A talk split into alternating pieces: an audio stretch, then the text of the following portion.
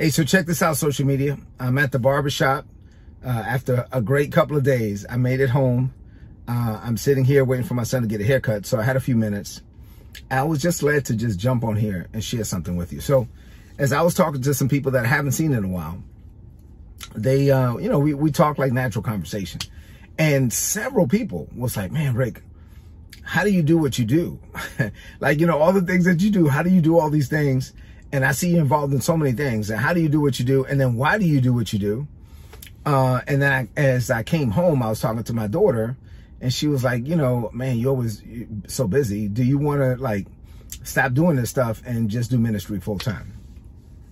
And I'll tell you what I told her. But anyway, I was, I was talking to these folks and, uh, I'll tell you what I told them and I was just led to jump, jump on here. So why or how? Let's talk about the how first.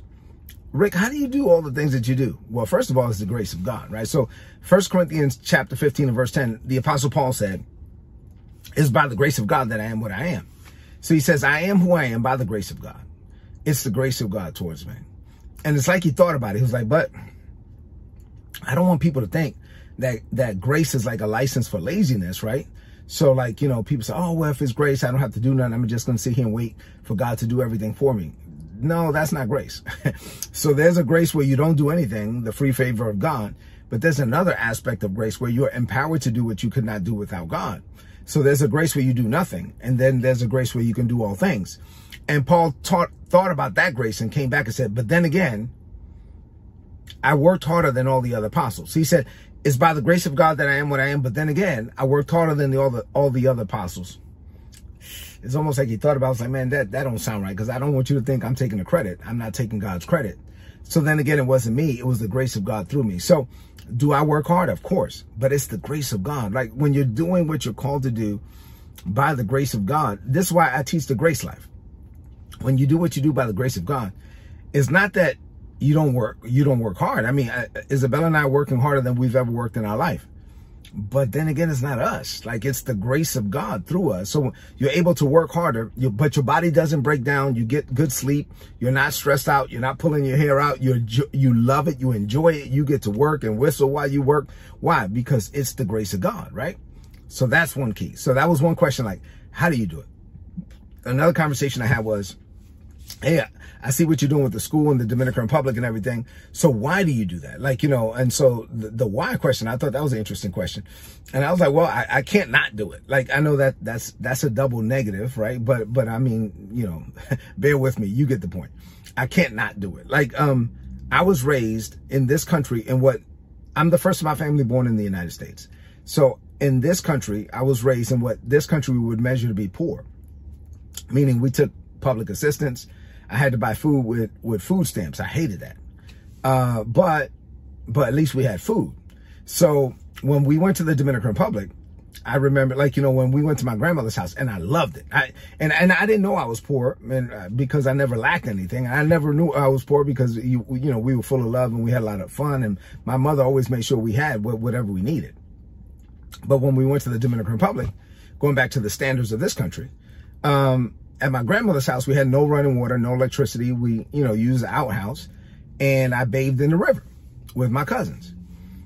Isabella grew up like that. So Isabella grew up like that till she was 20. She came to this country when she was 20. So I'm a son of immigrants and my wife is an immigrant. So I'm, son, I'm a son of immigrants married to an immigrant and Isabella grew up poor for real, for real. so, and so like, I, at least we have in this country welfare and food stamps and, and stuff like that. So we have programs where, you know, you're good. Like, you know, you're going to get some food. Other countries, you get nothing. And so Isabella grew up like that. So when you, when you think about like when Isabella and I think about where we are, come on, man, we got to get back. Like we have to do it. Like we, like, I mean, like it's, it's, it's almost no other option. Like, you know, I'm not, I don't see how people say, well, you shouldn't forget where you come from. I don't see how you can forget where you came from. Like, I mean, no, this is why I tell people I'm a Dominican kid from Brooklyn. I grew up in East New York, Brooklyn. Isabella's from Dominica. How can you forget where you came from? I, I know I can't. So, so I appreciate where I came from and I appreciate the journey. And then let me say something about the distance traveled, right? So I think the distance traveled is important. So let me, let me explain. So there are people that that are my peers today in corporate America that um, that just had an advantage compared to me. Like where I, where I grew up, they didn't have to go through what I went through.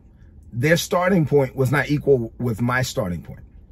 Um, and there's nothing wrong with that. Like my kids are not going to start where I started, right? So they didn't have to start where I started. So their starting point was not equal with my starting point. But that also means that my distance traveled is, is further than theirs. And so I appreciate the distance travel. I know where I came from. I know I've come a long way. And because of that, the perspective is, man, I gotta go back and tell people like, you know, Isabella and I, we, we go back as, and we, we go like to these shanties and we go in the middle of nowhere. We take them food and backpacks and school supplies and share the love of God with them. And we're not, you know, eh, we're not asking for anything. We just want to be a blessing to them and all that. And, and, and why? Because we know where we came from. And so we have to do it. Like when you, when you've been through what we've been through, man, you want to be a blessing to someone else. And then lastly, Alyssa, my daughter was saying, well, dad, you know, obviously you're called the pastor. Don't you want to just go do that? And yeah, I mean, like there was a time in my life where that's all I wanted to do. And I still am called a pastor. So I'm still going to do that too.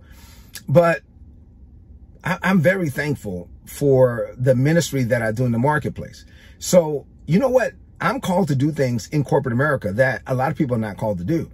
And so I minister to people in corporate America all the time. And, um, and, and it's, it's amazing sometimes to me like, I'm in business meetings in business sessions and people pull me off to, matter of fact, I was uh, recently doing a presentation, like a business presentation talking about purpose and vision and someone had to leave the room because the anointing hit them. Like, I mean, like, you know, so, so uh, let me just say this. Everything is ministry. Like you don't have to just like I preach in church. I, I appreciate that. I preach from the pulpit and I and I have a podcast and we do all of that but and that's ministry. But but everything is ministry. You can minister to people everywhere. And so if you're not called to the pulpit ministry, don't think that you're not called to ministry. You're a servant of the Most High God. God can use you to be a blessing to anyone, anywhere, at any time. So just be yielded to the Holy Spirit. Be open to whatever God wants to do. And guess what? Enjoy life. Here's my point of, of, of this video while I'm waiting on a haircut. I just want to say, enjoy life. Embrace the grace to do what God has called you to do do all of it. Like, I mean, like, well, I did a video on, on, YouTube. You can look it up. It's on YouTube. Just search for Rick Pina work-life balance. My point was, I don't have a work-life balance. Like, I don't have work and then life. No, my work is my life and my life is my life and all of it is my life and I enjoy all of it. And so I, I embrace all of it, embrace the grace to do everything that God has called you to do. You don't have to have everything compartmentalized. Embrace it. God has called you to do a bunch of stuff. The every time like Isabella and I go, man, I, we're doing so much. Okay, Lord. And then God asks us to do more. So just open up your heart. Be open to God. God will give you the grace to do what he's called you to do. And you will do it and you will enjoy it. Your body won't break down and uh, you'll be a blessing. I, I genuinely, genuinely, this is like, like kids say, no cap. I genuinely love life. I enjoy it. I enjoy everything I get to do. Everything I get to do, I do it and I enjoy it and I do it with all my might. So live that way. This is the grace life. Embrace the grace to be the man, the woman that God called you to be.